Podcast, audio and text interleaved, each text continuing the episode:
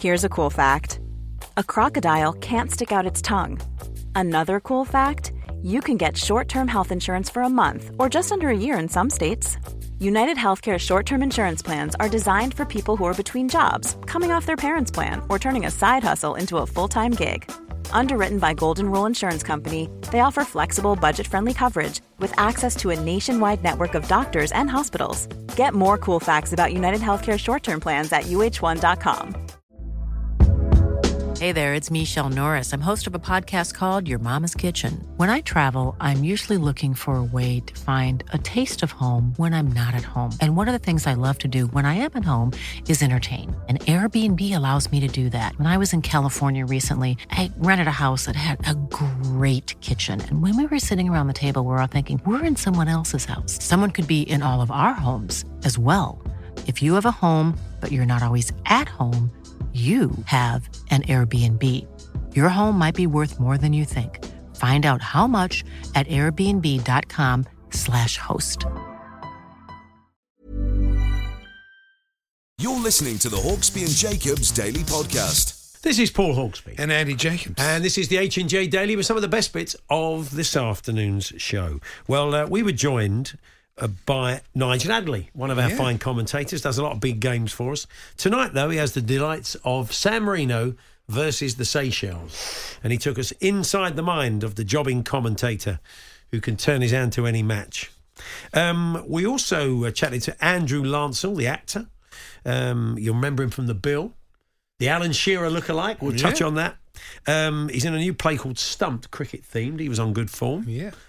And we also liked our chat with Mohammed uh, Itamane, who is the uh, man who organised a jiu-jitsu tournament in Milton Keynes and had a Hollywood star rock up and win. Plus, I think we should throw in Dougie Bearton. We looked at some of the shirts. Yeah, that's quite from uh, the forthcoming World Cup. Can, so can it's I a packed say, one, yeah. Some of the best bits don't include my my intro. I think should we leave that in? Oh, yeah. Andy, so had a, let's just say, as you're just about to discover, Andy had quite a tough start to the I show. Don't know what happened? Here it all is. This is Paul Hawksby and Andy Jacobs with you for until four here on TalkSport, where this afternoon, Andy, tell us what's coming up. Coming up over the next three hours, we'll look at the latest shocking revolutions. Revolutions. Revelations. Yeah, there's a big difference between a revolution Ridiculous. and a revelation. From the handling of, and I read it beforehand, from the handling of the Champions League final in Paris, we'll discover how Tuchel's ability is making... Availability. Oh, You're yeah. struggling today, aren't you, with the words? They're not oh, coming no, out. Don't worry about it. It's making... I'll... I'll be all right by four o'clock. He's making the managerial big dogs nervous, and we'll speak to the organisation.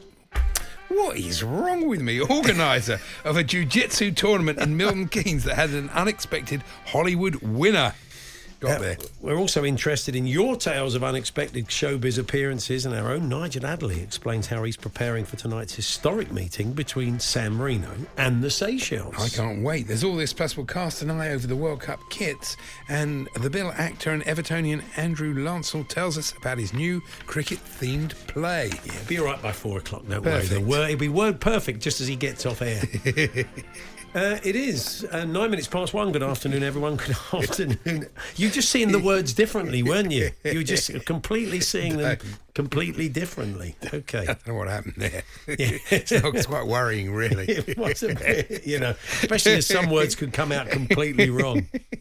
Anyway, great news for fans going to the World Cup. Oh, yeah. Yes, uh, the only beer available at half-time will be non-alcoholic. Mm. And when you can buy a beer, it's going to be thirteen pounds a pint. Ah. What a great place for a World Cup. Well done, everybody. Yeah. I mean, it's not like you, Andy, to be led by the, the price of a pint.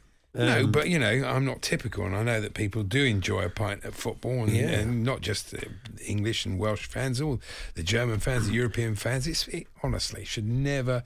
ever, ever have been there, and it's just it's wrecked the season. It'll the football will be all right, but it won't be a, it won't be a World Cup for fans. It just mm. won't be, you know. Uh, some worrying uh, things still. Uh, I mean, I did a piece in the Mail yesterday. I think you know, but wrote mm-hmm. a piece, and the guys on breakfast were chatting about it. Yeah, still a still a bit to be done. I think still a bit of organisational stuff to be sorted out, despite what we've heard.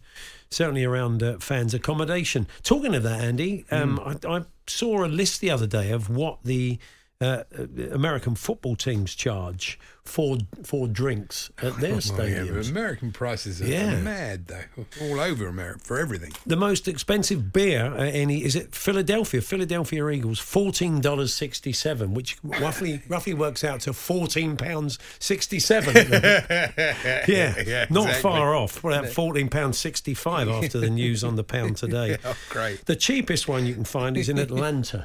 If you oh, want a beer yeah. at the Falcons game, six dollars twenty-five. So yeah. I won't give you the whole list. Talking about that, it's funny mm. that you should mention mm. the dollar, because I was reading this little starburst in the uh, Daily Star, funnily yeah. enough. A woman was shocked to find four hundred seventy-five pounds, brackets, five hundred forty-three dollars mm. cash. Surely it was, uh, it doesn't make sense, in her K F C takeaway bag when ordering a chicken sandwich at a drive-thru in Georgia in the U S. So she ordered a chicken sandwich, yeah. opened up, and there was five hundred forty-three dollars in there. Surely it was a very odd amount. Yeah, it's, well, I don't know. Who knows? It happened to equate to four hundred seventy-five dollars, yeah. a much neater amount. Maybe it did. She didn't go up and said, "I'll have um, I'll have a family bucket and five hundred and forty-three dollars." Did she? I mean, they only just did what she told her to do. Children as young as six, we found out on the weekend, mm. will be sent off if they deliberately head the ball to prevent a goal. This is a part of a new pilot scheme to prevent yeah. under twelves heading the ball, which I suppose I can see the purpose of it, but it does seem a bit draconian. To try and explain to a little six-year-old why he's been sent off. um, Richard um, has said, I hope the Chelsea squad come in and give Andy a good going over after that introduction, because obviously whenever a Chelsea player makes a mistake, he wants to, That's a very wants to chin them as they go back into the dressing room. But apparently Andy can mess that up, Richard. You know, you're absolutely right. Um, yes. But he's, he's he's word perfect now. He'll be absolutely fine. It's just, just reading out loud he struggles. Apparently, that's why he doesn't do the news. That's One right, day we're going to have to true. let you do the news. Well, well I, certainly the sport. I can read out loud. I, I just mm. I don't know what happened there. Yeah. Normally I'm re- reasonable. You know, not yeah. as bad well, as not, that. Well, you know, you're always a solid four out of ten. I but you even dip below that today. yeah. It does take some doing. Now um, we yes. are going to talk later on to the organizer of a jiu-jitsu competition in Milton Keynes, mm. where Tom Hardy, the actor of Venom mm. and other fine work, yeah. turned up. And quite a serious bloke. I remember we interviewed him. He was pretty, I thought we caught him serious. on a bad day. You know, every, you? yeah. We, I th- why he just he, he just played um, he just played that Charles Bronson part, and I think he was still in him. I think playing the part was, and he was promoting another film, and he came in. He was really intense on and off air. Yeah, he was. And it bit. was really hard work, wasn't it? But mm. I've, I've read stuff since, and they reckon he's a solid guy and easy to interview. Maybe it was us being useless. yes, yeah. But, you know, we did our best, but, man, it was hard work. Anyway, he's good at jiu-jitsu, so I'm not bad-mouthing him. And uh, he won a tournament in Milton yeah. Keynes. We'll chat to the organisers. We just wondered if you've got tales of the stars unexpectedly turning up, whether it's in Uh, martial arts or elsewhere, but the, the last person you expected to be rocking up at this particular event was X, much as um, I'm sure everybody was surprised to see Tom Hardy and Milton Keynes doing a bit of jiu-jitsu. So um, it's like a school hall or something. So do let us know. TalkSport.com forward slash H and J. Text to eight one oh eight nine or tweet to T S H and J. That's T S H A N D J. Uh, this bloke, Brian Linford from Pontefract, wrote, oh, yeah. wrote to the Star mm. with a very strange use of, you know, when you write down capitals, it's shouting. Yes. So he's written he's written this text, but it's got lo- it's about football, but it's about loads of shouting. Time and time again, you see Prem managers facing relegation receive massive sit on the bench payouts not linked to avoiding relegation. Bumper amounts guaranteed. Some making a career out of it. That's not Brendan Rodgers. I mean, this is where it's written. Yeah. Hope he pulls Leicester round. If not, I wish him every payout penny, because along with Jamie Vardy yeah. and the other professionals at the Maybe club, he's a town crier. part, he's a part-time, part-time town crier. He doesn't do. He, he only really. shouts now and again. Well, I'm only part-time. Yeah. Anyway, he's, uh, he's, he doesn't want Brendan to lose his job. Okay. Well, Fair see enough. what happens. We've not. We know. I think quite a lot of people may have expected that to happen already. It give them a big two weeks to find mm. somebody else, but maybe they're keeping the faith, or they don't want to pay ten million quid in compensation. You decide. So, um, coming up in the first hour of the show, uh, as we said, some more shocking revelations. Incredibly shocking one, which we'll bring you very shortly. David Conn and the team on The Guardian. And we do, we wouldn't normally do this, but the, the Guardian have put together this interactive timeline of what went on um, that evening mm. in, in Paris at the Champions League final.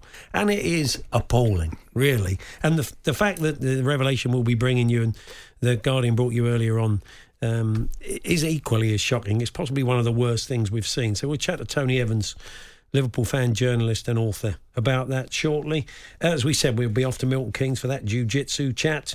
And Nigel Adley tells us how he's preparing for San Marino versus Seychelles. And when you are a kind of working commentator mm. like Nige, you'll get uh, the good stuff. As I mean, I'm not saying that's not the good stuff, but now and again, I mean, I'm sure he's looking forward to it. Very no, different commentary. I've got no heart. I was telling you before the show, I've got no interest in these games at all. Okay. You know, even last week when there was no Premier League, I just couldn't watch it. I don't know. I really admire our European experts because I couldn't watch. I was thinking Freiburg, it was Freiburg versus Mönchengladbach. I was thinking, I don't care who wins this game whatsoever, so I'm not watching it. Okay. That's just me, I suppose. What a, the Brian Glanville of TalkSport, Andy Jacobs. Yeah, the f- f- f- football. The Hawksby and Jacobs Daily Podcast. We'll be chatting to the organiser of the jiu-jitsu tournament uh, that had uh, Tom Hardy amongst the entrants and indeed winners. Um, and that's led us into some of the surprise uh, appearances of the stars from your point of view. You've been telling us your stories. I was a sixteen-year-old cyclist riding a small local ten-mile trial. Bradley Wiggins turned up only two weeks before he won the Tour de France. He set off a minute before me and went whizzing past me after five minutes, meaning he took a minute off my time that quickly, says uh, Grego. But look, you've still raced. No, he must have started after him. How could he start a minute before him and then pass him? Oh, maybe he's got that wrong. Okay, that you're on, you're on it. Now, you can't read out loud, Andy, but nothing's slipping make, past you today. It doesn't make sense, does it? Um, so, uh, what other ones have we had? Not really a surprise, but, well, what's the point then? But I'll read it out anyway, Connor. Uh, still strange to go to a charity match with Fisher Athletic and the cast of EastEnders uh, coming on to play as the other team. My dad still says he nearly ran over Dean Gaffney in the car park, oh, unless yeah. you claim to fame. Yeah, You've always got, fame. I mean, you could say you raced Bradley Wiggins. I've raced on a number of occasions, most Mo Farah in the in the what you the in a ten K race through London that takes place Did in the Maybank. Did you start ahead of him and then he went past you? Yeah, that's right. Way Just as I was starting, he was finishing. You know, he was doing it in twenty-five minutes. I was taking consider. But you've raced these people, Andy. You can look yeah. back and say, oh, like, yeah, you know, in the same I race, didn't get anywhere yeah. near him, but we were nominally in the same race. So yes, let's find out more about this event in uh, in Milton Keynes, and in which Tom Hardy, Hollywood star. Uh, appeared. Mohammed Itamane joins us now. He's the organiser of the Brazilian Jiu-Jitsu Open Championship. Good afternoon, Mohammed.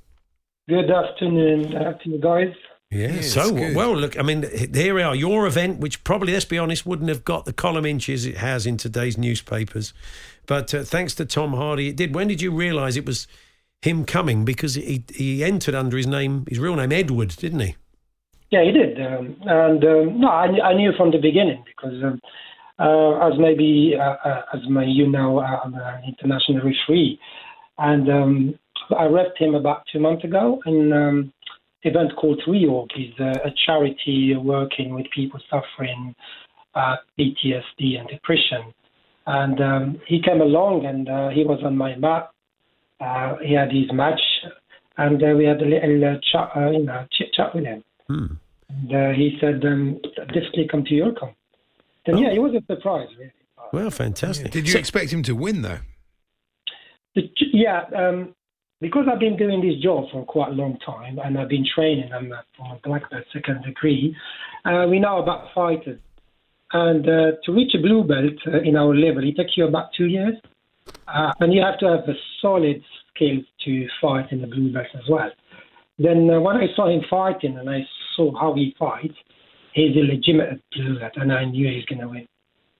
Wow. I mean, what's his what's his background in the sport? Is it something that's come through sort of um, the sort of roles he takes in films, and he's trained it, or was he into the sport before he ever became an actor? Well, personally, I don't know about. I know he loves his sport. I know he's committed to whatever he does, mm. and uh, from what I heard, he's very committed to his training. And he's very humble because really, it's not a lot of people can do that. And seriously, to go to Brazilian Jiu-Jitsu, you need to have a heart of a lion because it is a lot of training, at least minimum three times a week. And people try to uh, to squeeze you, to you know, mm. to uh, really uh, make you suffer, really. And going through that, all that training um, is amazing, really. Yeah. Um, what, yeah. What does he have to do to go from a blue belt to a black belt? Is it another two years? How long would it take? No, no, no, no. It takes more than that. Really? It took me ten years. It took me ten years to get black belt. Wow. Uh, it shows you the level of commitment uh, you have to have uh, to get a black belt in Brazilian Jiu-Jitsu. Uh, and, the, and the reason is there is so many aspects of the sport you need to learn. Uh, is really you're fighting yourself in the end of it, because it it gets you to that uh, feeling of um, of uh, really um, going over that limit. Usually people are really afraid of uh, fighting people, but in the end of it, you are fighting yourself. But when it comes to skills, it takes a lot to learn, and it takes years to to really learn it. The the uh, the guy he beat, who's been quoted in the press today, Andy Leatherland, who said that um, he was he said afterwards, Tom Hardy, how nervous he'd been. He found it really mm. nerve wracking. Yeah, he is. He is. Whoever's going to step on that mat is going to forget he's famous. Whoever is going to step on that mat is going to forget uh, he's going to be watched, because in the end of it, you're going to fight someone who's going to try to, to, you know, to submit you. Yeah. You better concentrate. You better be there. You see, then yeah. And, you know, nervosity is normal. It's part of the game. You just have to handle it. He, uh, Andy said that he had the same, Tom had the same intensity as his films, and he is quite an intense actor, as we know. So uh, that's probably pretty intense. Um, yeah. So what did he get as a prize? Well, he got uh, a gold medal uh, on his um, on his uh, category, which is a blue belt master three. And, um, of course, he'd been offered some... Uh, Uh, uh, T-shirt and stuff, you know, as um, a recognition of him uh, coming as. Uh, but we, we really treated him as a, a normal competitor. You see, he didn't even ask. He didn't even ask his team. I thanks to his team as well, because they never really put any pressure on us, saying we want this, we want that. He's he's been acting as normal and uh, you know, as another competitor really. And he what what I was really astonished about him is he could split um, uh, basically uh, that stress between competing and people trying to take picture with him, you know. Then he was he was really professional in both sides. When it comes to fighting, amazing. Yeah. When it comes to, you know, dealing with the, the people and the pictures and this, he was great. I couldn't believe it. I couldn't believe it. One of it's all part of the James Bond training, Ahmed. One oh, yeah, if it's, could, it's be. Yes. Could be part of the old double oh seven good, good training. Point. You need a bit of jiu-jitsu for that, I would think. Yeah. If I can put something on the top of that, uh, is really he done us a big favour, because I've been trying. I, I dreamt of this competition for so long, to put Milton Keynes in the middle, you know, to people know about Milton Keynes plus. All these kids around, you know, and trying to get the kids to do jiu-jitsu yeah. off the street. We are helping charities in Milton Keynes, and we try to do it. And him coming down and do this competition for us, he done us a big favour, and he's going to make, you know, basically, he's going to show the world jiu-jitsu can help, you know. And yeah. take the street off the streets, you know, kids off the streets. Sure. I mean, I think, yeah, you're bound to it. Any oh, sort yeah, of celebrity definitely. endorsement like this, you know, people will be reading this today or listening today and thinking, you know, it's a sport I want to find out a bit more about. And if and if only a small percentage of those people uh, want to take the sport up, it's good for the sport, isn't it? Oh, amazing. Seriously, it's, it's amazing for, for people who are just uh, doubting themselves, because our sport really get you to to really understand who you are truly and what you can achieve by doing it. And we are starting from the age of five. We got people at the age of seventy-five still doing it, or who started. Yeah. It's amazing. There's not many sports can do that. You see, like uh, in maybe give an example to football. Yeah, with football, maybe your time and age will be thirty, thirty-five. With us, you may start your career at thirty-five. Make a big difference, you know. I'm not sure I think you'll I'll get, take it up. Well, I'm, I'm not sure you'll get Andy out of retirement, Mohammed. He did. He was involved in a minor way. Tell tell Mohammed what happened when you tried your hand at. Uh, didn't didn't your trousers fall down because you didn't do your belt that up? That was judo. That was judo. Well, it's still a martial I was only art. About ten. Okay, what happened, Andy? Still traumatised. Yeah, my trousers fell down because I didn't do my belt up properly. I was, I was only a yellow belt at the time. It was really most unfortunate. Scarred imagine, me, scarred me for life. But it's all right. Happened. Imagine you took on Tom Tom Hardy and Andy, and then you're standing, you're ready to go, go and you're, viral. I'll and, be quite and your happy. Blue belt loosens, and your kecks fall down like sort of jiu-jitsu Brian Ricks. You never live it down. He just push you over, and you fall over your own feet. That's the title of the podcast today. Okay. Anyway, Mohammed, it's great and um, good to talk to you. I'm, I'm glad. It was it puts the sport and, and the event on the map. Thank you, thank you. Just to tell a last word, thanks to Tom Hardy for turning up. Thank you very much. Cool. Excellent, thank yeah. You, and uh, he put you, Mark, and uh, Milton Keynes, you know, in the, you know, in the middle of the country. Everybody knows about it now. Thank you. Thank you. Good stuff. Thanks. Thanks, Mohammed. Mohammed Itamane there, the organiser of the Brazilian Jiu-Jitsu Open Championship. Yeah. And, of course, mm. we call him Tom Hardy, and that's how we know him, but he's Edward Hardy. Ed so Hardy. He's Ted Hardy. I mean, would he have been as... I mean, it's a good... No, I think Ted Hardy's good. But he does sound like the, the long-serving manager of a non-league side. He does. And then, of course, there were the Ted Hardy years, nineteen fifty-seven to nineteen seventy-eight, when Ted stepped down and became the life president and still does the odd shift behind the bar. Good old Ted Hardy. And without Ted Hardy's in the world of football. Oh, by happen? the way, oh, um, yeah. welcome to Wrexham. I, I, I called up. I, I was, as I was away last week, I didn't see the shows until... Until, uh, until yesterday evening. Mm. And uh, a, a slight jumping of the shark. It'll be interesting to see what Martin Kellner makes of it. I've been really enjoying it. Um, mm.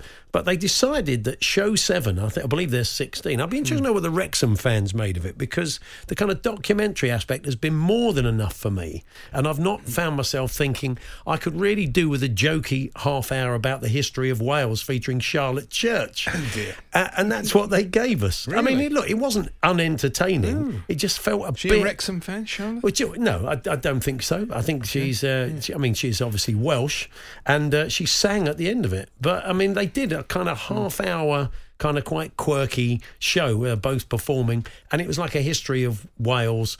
And I don't know. I, I, I, you know, as I said, I watched it, but I don't know what the Wrexham fans made of it. We've probably been enjoying the documentary aspect of the series. Let us know this afternoon. They're going to charge you to go to Wales. Tourist tax. Did you read that in the paper? Don't they already? Don't you, pay, you don't pay across the bridge at the moment? No, tourist tax, basically. Okay, well, a lot of countries do that. That should kill the tourist industry. I'll go somewhere else. I'm not paying just to go there. Well, a lot of countries do that. Some of them charge you as you leave the country. Not in this country. That's ridiculous. Oh, okay, blimey. Well, I might say going to charge. I don't think they're going to charge about three grand, Andy. It won't be very much money. I don't know. It says, it? Um, well, anyway, I'm not paying it. Sounds Can like I just say story. that, uh, Andy? I know the blo- the bloke who great, lost. I was trying to get this in. The bloke who lost. Andy Leverland, yeah. yeah. I bought a sofa from him once. I'm sure you did. Thank you. It's great. I bought it two years ago. I haven't paid a penny yet. I haven't paid a penny for it. So there we are, Wales. What a, what a great disappointment to you that Andy Jacobs is not going to visit. Well, I, I very much enjoyed my trip to uh, Saint David's. I loved it, but I, I, I wouldn't want to pay on, extra. On, what if it was like two quid? Would you spend two quid to go to a beautiful part of the world? All right, I'll spend two quid to go to Wales. Okay, fantastic. Well, that's very good of you.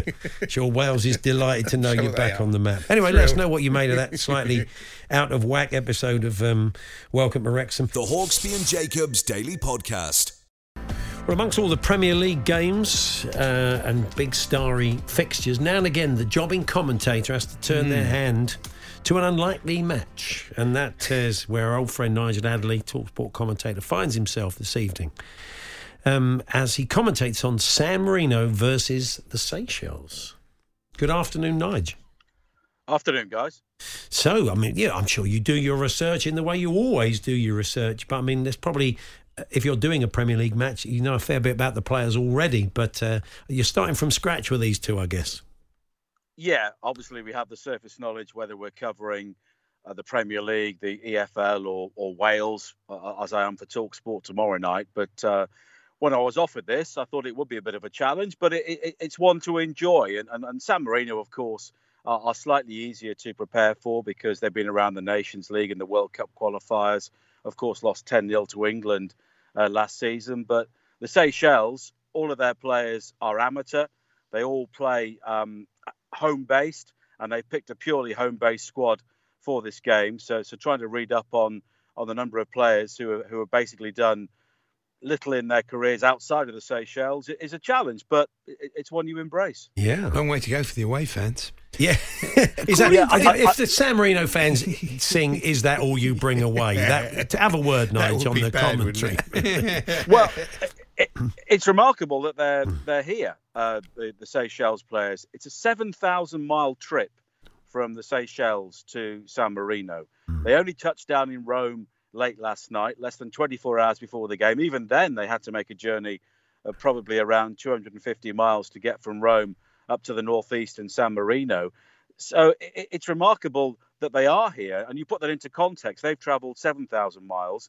I thought we were going a long way to cover Wales in Baku, during the Euros, and that was four thousand miles. And that seemed to take an age to get to. So it's, you know, a fantastic effort from, from them to make this trip. Originally, the game was called off. Then it was put back on at very short notice.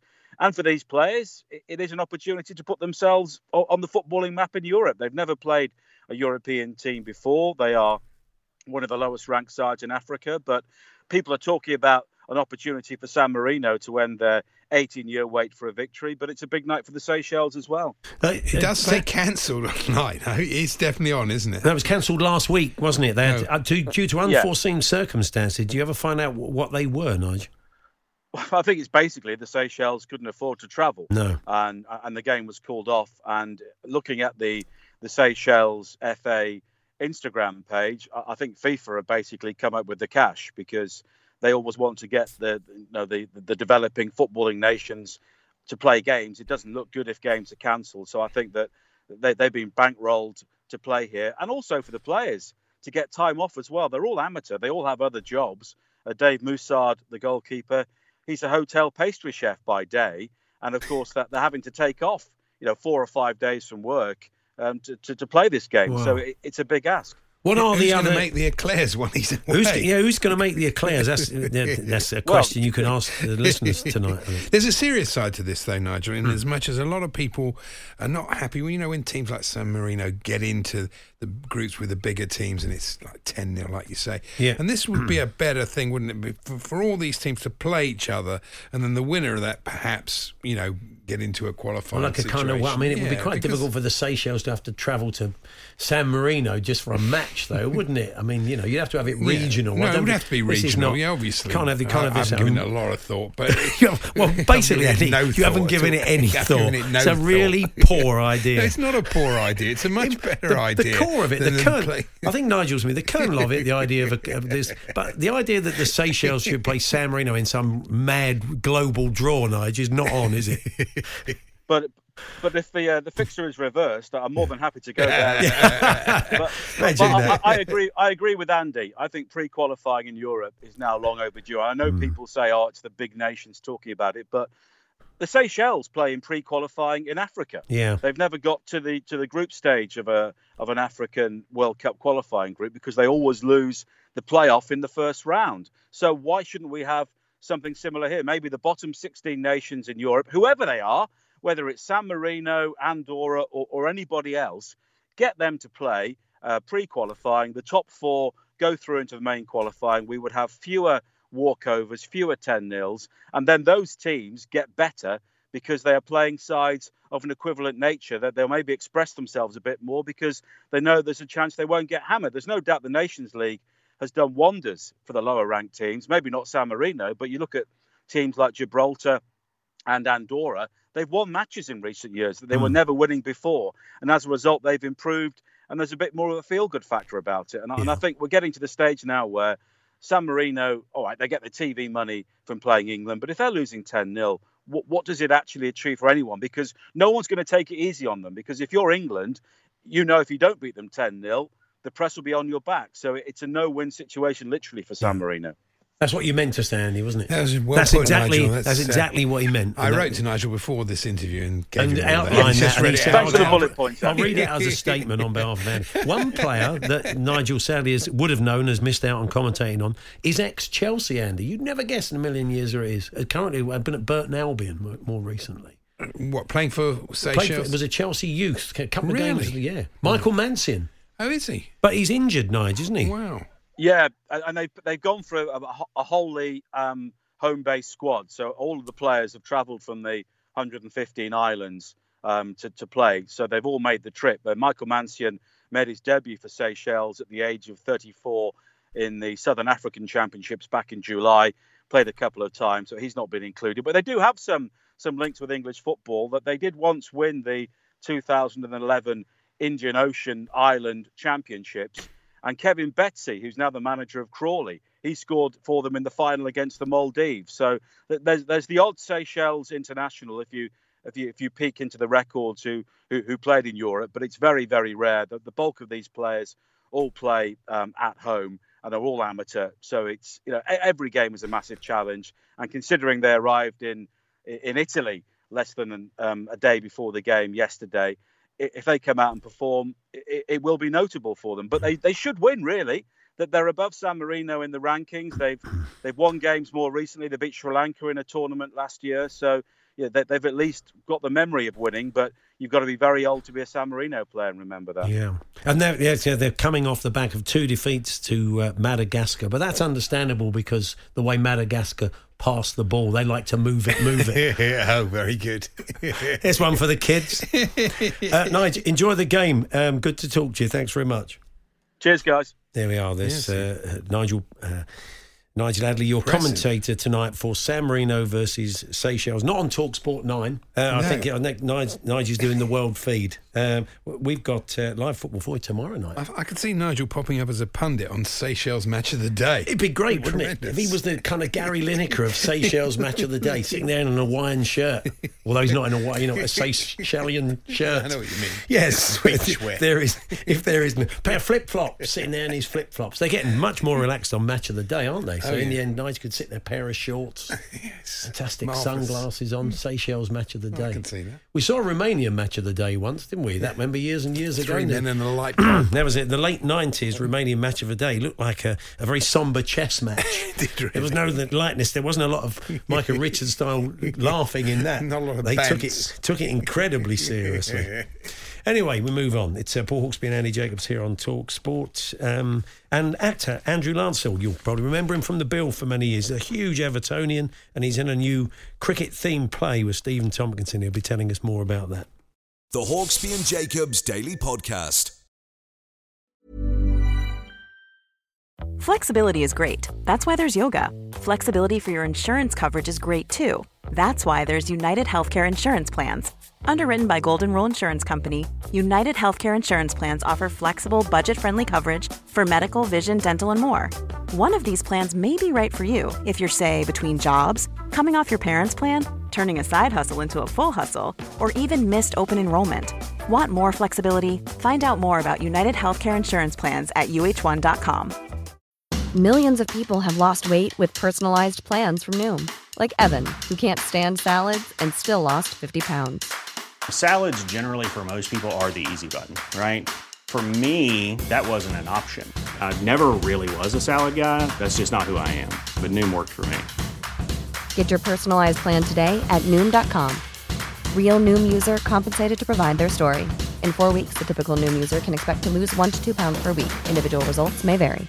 This is Paige, the co-host of Giggly Squad, and I want to tell you about a company that I've been loving, Olive and June. Olive and June gives you everything that you need for a salon-quality manicure in one box. And if you break it down, it really comes out to two dollars a manicure, which is absolutely insane. It's also so easy to get salon-worthy nails at home with Olive and June. The difference between how your nails used to look when you did them yourself and now with the Manny system is a complete game changer. The best thing about Olive and June, too, is it's a quick dry. It dries in about one minute, lasts for five days, and full coverage in up to one to two coats. Visit oliveandjune.com slash perfectmanny20 for twenty percent off your first system. That's oliveandjune.com slash perfectmanny20 for twenty percent off your first system.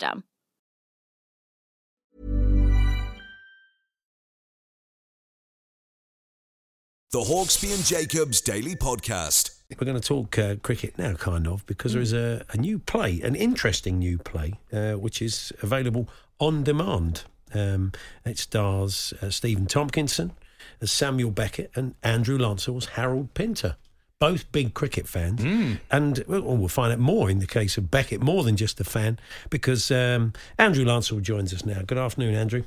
Good afternoon, guys. How are you? Yeah, we're good, good thank yeah. you. Yeah, not realising until reading a bit more about the play that um, that Samuel Beckett was is in Wisden, played some first-class games. The only Nobel Prize winner to be in Wisden. Wow. Uh, they were both big cricket fans, and this play sort of imagined them uh, watching Uh, a game of cricket and uh, the kind of um, world that they create on in their plays um, has been created in this play. And so um, there's a sort of waiting for Goddo feel, waiting to play, waiting to bat. Mm. Uh, but also on top of this, we happened to film at a little place called Lords, oh. which sort of uh, which sort of added to it somewhat. Yeah, yeah, and it's available online, isn't it? This. Yeah, from next week. I mean, it's mad, isn't it? In the old days, you did a play and that was on the theatre, and you did a film and that a bit at the cinema. But now there's this fantastic bridge, which really came, I, I think, a lot out of lockdown and, and, and the pandemic. And the original theatre really were champions of it. And now there is this kind of very nice and successful middle ground where you can watch a play at home uh, or anywhere you want. So is it and the reactions to this so far have been have been great. It's a, it's a real meeting of cricket and, and drama. It's great. Is it sort of shot as a play, uh, Andrew? How does it how does it look, or is it or is it sort of multi-camera thing? Is it almost like a yeah, sort of T V production? Cameras. It's it was filmed it was filmed live at Lords, and so you know obviously there's a certain limitation of what you can do shot wise. Mm. But it was filmed with uh, three cameras as a play. I mean, you tell an actor there's going to be an audience, even if there's two people there. It's a play. You know, however you however you call it, and but then it's it's very visual, it's very um, cerebral, it's very funny, it's quite dark, it's quite moving at times as well, and it's one of those. You know, I'd have to I have to say this, of course. I mean, we're on TalkSport; it doesn't get posher than this for me. But um, you know, it it, it it's a, it is a play about cricket. But if you don't like cricket, of course, it's a great play about these these two titans of literature. Yeah, and it, the, with, as you said, with two very distinct styles of mm. writing. So, and uh, I imagine it'll be this sort of clash between sort of Pinter's style and, and Beckett's style. I imagine it's quite heavy on pauses at He'd times. He'd have been a terrible it? umpire, wouldn't he, Pinter? he would have been. A, he would have been. A, that's right. A very slow, um, slow hand, very slow finger. Oh, I tell you, it's funny. It, you think that you guys have seen it because there's not a lot of pausing. It is, it does get on with it. It's right. very funny, but mm. it's uh, it is like a mixture of the worlds because Stephen and I are, are playing these. these figures, these legends, these gods of, of drama. Um, but we're also sort of playing them in a situation that could easily be their own plays. But take that away, the two guys watching a game of cricket and playing a game of cricket with very funny consequences. Yeah. I think this is a compliment to you, but it says, Andrew Lancel's Pinter, voice as dark and deep as the frames of his signature spectacles, seems more body-snatching than acting. So yeah. It presumably means you really inhabited the character. That's a nice review. Where did that come from? Well, it, it took me a while to figure it was nice, uh, but it's Mark yeah. Lawson. It is nice. When when you, up, first when you up, think, is it? But it is. Yeah, no, we were all talking about that. But it is a very, I have to say, we shouldn't really talk about reviews. It's a bit actory, isn't it? But I read that one, and he totally gets it. But then it, it, it's you kind of go, well, everyone should make their own mind up, shouldn't they, really? But he's always been very nice uh, about my work, and so um, it, it was it was nice to be featured in the Posh Guardian. And there's, there have been some great reactions about the play, and uh, there's quite a quite a nice vibe about it. Yes, so we're, we're... another little bit. He says at fifty hmm. minutes, Stumped is more limited overs than the full five day test. I thought that was pretty good as well. yeah, yeah. No, I think it also says it's pitch perfect, so we'll have that. Oh, yeah, that's yeah, that's on the poster. So where do, yeah. where do we? How can we download it from next week? Yeah, well, go on the Original Theatre Online's uh, website, or look at look at look at them on social medias. It's all there. You literally press a button, and that's it. Excellent. All right, we'll, we'll put a little link out on, on our Twitter feed to uh, Original Theatre Online, and people can uh, go and check it out. Now, I think yeah. maybe the last time we spoke is when you were going to play Cluffy in The Damned United. You have a bit of a, uh, a a bit of previous for sporting plays, don't you? Yeah, we were talking about that quite a lot during rehearsals because when when uh, I did that part. Um, Um, I couldn't quite find out where it. I mean, it, I think personally, uh, Damned United is the best sports novel ever written. Mm. I, th- I really think it is, and of course, people have seen the brilliant film, and the play was very different to the film. It was about the book, mm. and once, once I couldn't quite place where I, I was with with with, with Brian Clough, and once I've kind of realised he was in this sort of purgatory. This kind of no man's land, and purgatory is a funny word these days because you know it's always negative, isn't it? But actually, purgatory is just this kind of place between here and heaven, and so it's a place where people can contemplate and think. And that's kind of once once I realised he was there. But interestingly, that word came back a bit with this play, this um, with Stumped, that these two guys who aren't alive now in real life, but they're there watching a game of cricket. So there were some nice links, and also nice reviews from Mark Lawson as well.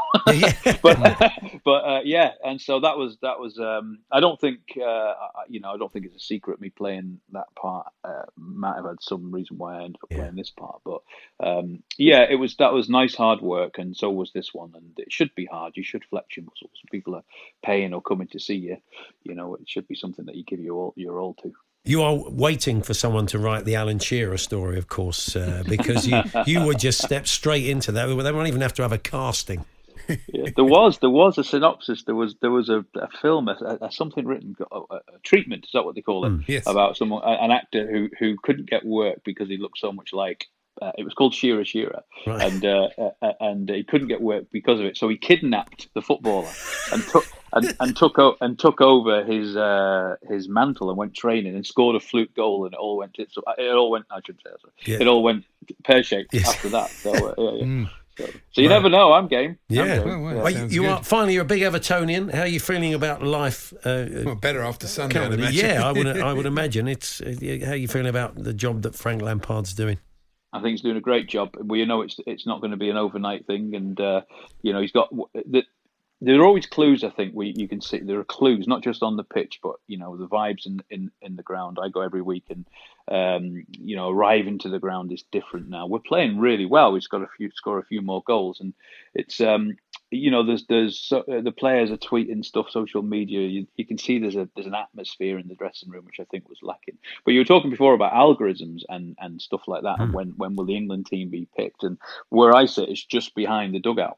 And um, Ashley Cole was there when the substitutions were been made with these kind of, you know, you can see them, the D V Ds yeah. and, you know, the screenshots and all that stuff with all these kind of lines and, you know, it's like, wow, you can't imagine that even ten, fifteen years ago. It's all changing. That's right. Yeah, it's all data. Absolutely. Well, it's uh, yeah, we're going to talk yeah. about that later. But for now, Andrew, good to talk to you. We wish you well with the play and thanks for joining us. Thanks, guys. Thanks very much. Yeah. Andrew Lancel there, and uh, the players we said stumped, and uh, so we'll put out that link. But original theatre online dot com has got all the details of how you can watch it, with Borough supporting Stephen Tompkinson, of course, alongside him. Yeah. Because there was a very famous uh, South African cricketer called Trevor Goddard. You, you surely must feature us. Waiting, yeah. I mean, it, waiting for uh, Trevor for, Goddard. Uh, yeah. How long like? were you trying to think of a cricketer? I knew him straight away, but I just wanted to make sure he still that existed. Sounded a bit like Goddo, bowling Goddo, as Stewie would say. Anyway, Kevin Hatchard joins us shortly. Tuchel's on the market, Annie. Were you, were you aware of this? Yes. Well, yeah. I'm not surprised. You know, he's and a very, very good manager. You know, suddenly, yeah, suddenly know, the big dogs of, of European management—they're all looking over their shoulders. He's won the European Championship, he's, he's Champions League rather. Yeah. He's, he's, he's managed top he's teams. He's a top manager. Not good enough for you, clearly. Well, that's not the case, is it? It's a case of you know, you know, it's like saying Poch wasn't good enough for you. You know, these things happen. They do. These things, these relationships come to an end. They certainly do. That's right. Uh, as as ours will have never been one day. If you do any more intros like you did at one o'clock. The Hawksby and Jacobs Daily Podcast. Well, England officially launched their uh, World Cup kits uh, today, and uh, your immediate reaction, Andy? I mean, you're not aware of England kits, I would imagine, but uh, don't like the England kit at all. You don't like the home shirt? No, horrendous. Oh, okay, so fair enough. What is such a poor design? I- That isn't, you know, with my menswear eye on, and I had a good eye for that, that oh. is not a commercial design, it isn't. Okay, so you're saying it won't sell? Well, it'll sell a certain percentage because it's yeah. England, but it won't sell as a leisure shirt, no. I right. don't think it will. Okay, what about the away shirt? It's a bit more like the old classic, it's got a proper mm. collar on it, it's like the old yeah, it's a nice, the old style nice Umbro collar. A lot of collar. people prefer the red England shirt anyway. Yeah, they've gone full red. Anyway, we thought we would uh, use it as a bit of a springboard to look at some of the other kits that have been released and look at any trends in the kits. Someone keeping a close eye on this is Dougie Bearton from Classic Football Shirts. Hi, Dougie. Hiya, how's it going? Yeah, good, good, thank you. Well, let's get your take on those England shirts before anything else. Are you a fan or not, as someone who's probably at this moment surrounded by football shirts? um, no, I'd have to echo those sentiments. I think the, the home shirt's a bit of a miss. I think the kind of, that blue colour, they've tried to kind of evoke the memories of Euro ninety-six, but it gives me more the Euro twenty sixteen vibes, oh, and uh, that's not good. Type of shirt you go out yeah. in the group stage in, I think. um, but yeah, Stop it. uh, but yeah, big fan of the away. Mm. I think anything with anything with a collar, I've got a lot of time for, and uh, yeah, it gives me those Italian ninety feelings. So. Uh, happy with the away, less so with the home. Yeah, it's a kind of night. It's got that sort of Umbro look to it, even though it's on a Nike shirt, isn't it? Really. Yeah, very much that, like the the pattern on the collar. Mm. Um, definitely got that same. I don't know if they had a word with Umbro and said, "Do you mind if we uh, use that uh, that that style?" But yeah. it's. Uh, I'm glad they did. Yeah, it's uh, it's got. Could be a classic, I think, the away. Mm, but, and, it, uh, and it could sell more. I mean, as you say, look, they bring out two kits, but I mean, you could see. I mean, is it quite? Can it happen that the away shirt often sells more than the home one? Yeah, I think you have to consider what happens um, at the tournament in those shirts. So, yeah. for example, if, if England beat Germany in the red shirt, then everyone's going to want everyone's going to want one. Um, likewise, if for some reason they don't end up wearing it, then maybe it will kind of go under the radar a bit. So, uh, yeah, let's see what actually happens in the shirt as well. It's interesting, stylistically, Paul makes a good point. We were talking about the shirts before you came on, and the Brazil shirt, it's a classic colour, isn't it? It's a classic thing. Why put that funny little collar with that button? What, yeah. What's the point of it? It's, it's absolutely it's horrible. It's a round collar, as if, you know, you would think that's all, and you look close and there's a small single button on it. Now, Nike have done it to a number of their kits, but I thought it was a thing that they'd done as a company. But then I see Puma have done the same thing, I think, on the Uruguay kit. It's obviously some yeah. stylistic thing at the moment, having a kind of single button just on a round collar. Yeah, I don't know if it's... it's. I think it's to give it a bit of a retro feel. Um, but, yeah, I mean, I think you have to consider, obviously, they've got to kind of put a different spin on something every every two years when they bring out the new shirt. So, um, but, yeah, I think that Nike have definitely gone a lot more... Um, simple with their designs compared to to Adidas. Mm. Uh, I think particularly on the away shirts, there's some of the more garish, like loud designs. If you look at like Argentina's away shirt with the the flames, uh, you got Mexico's away. I think the pattern is to do with a feathered serpent. Mm. Um, I'm not going to say. Yeah, I'm not going to say the name of it. In Mexican. Um, Whereas the Argentina home is just a classic. Yeah, uh, I mean, really, yeah, you, want, you can't go wrong. No, you can't go wrong. But then you'd say you can't go wrong. But then, I mean, I've definitely seen people say you can't get a Holland shirt wrong. And then this this one feels like it's not quite orange enough for me. Mm. Um, and then Denmark, Hummel have been a bit controversial with their shirts. And they've kind of, they've done like a full, they call it red out. Um, and the design is a bit uh, taking the pattern from the Euro ninety-two when they won the, when they won the tournament. So, um, those two you'd say you've possibly got wrong. Portugal is maybe another team you'd think you can't get a Portugal shirt wrong. Well, Nike have done a diagonal half and half shirt that um, I think looks like a, if you cut a watermelon in half.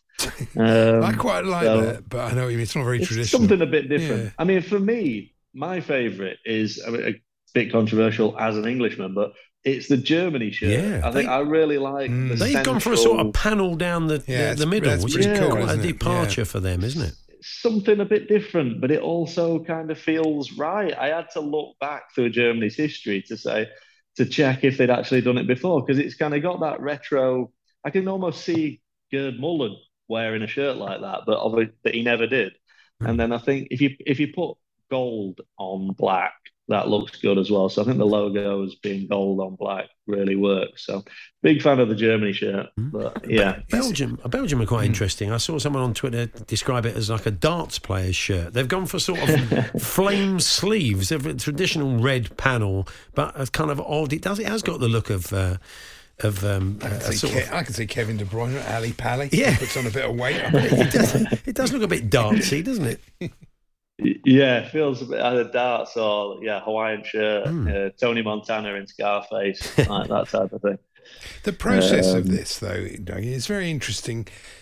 Presumably, the, the designers come up with a design, and then it has to be always approved either at club level by I don't know who, the commercial manager or somebody, in, or England, the F A. Mm. Presumably, you yeah, know, yeah. these these people who are judging this aren't fashion experts. You know, they aren't. So you often wonder how these kits get approved. Well, they're thinking, yeah, they are just thinking purely commercially, aren't they? Thinking, oh, that that's one that will sell.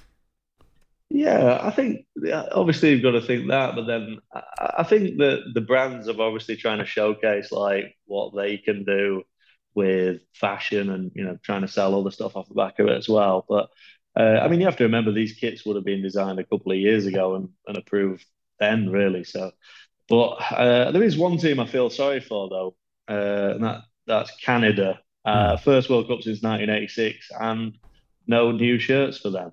Um, the, and the shirts that they're wearing are just Nike team wear that, uh, you know, essentially a pub team could order them. So um, right. They won't yeah. be there long. Oh, yeah, yeah. Oh.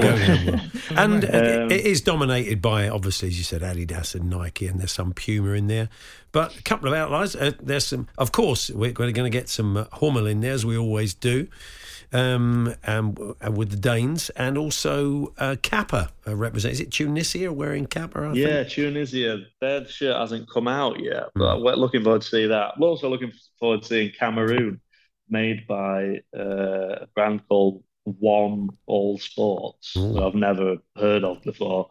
Um, yeah, that, that shirt's not come out yet, so interesting to keep an eye on that. But but yeah, like you say, twenty-six out of thirty-two teams are wearing Adidas, Nike, or Puma. Yeah, um, is the same number as twenty eighteen, um, but is there's actually less Adidas shirts this time. They wore they had there was twelve teams wearing Adidas at eighteen, and now there's only seven. So.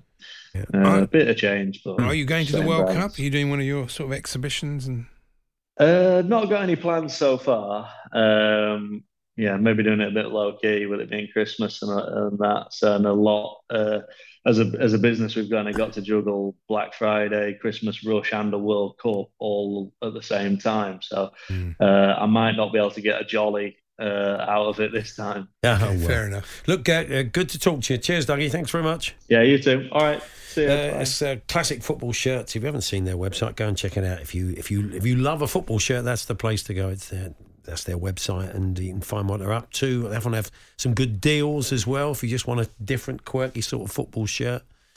Uh, the French one's interesting. The, the, all France really do is mess with the, the sort of depth of the blue on this That's shirt. True. And if you were a fan of almost that Scotland blue they did a few years ago, they've done that again, albeit yeah. with that little single Very button. commercial colour, that. Yeah, uh, with, a, mm. with the sort of gold cockerel and everything. And the, it's nice-looking kit. Um, but anyway... You're not going to wear it during the World Cup. No, I'm not going to wander tremendous. around. It's one of those you kind of pick up on Classic Football Shirts for about twenty quid and play five-a-side in.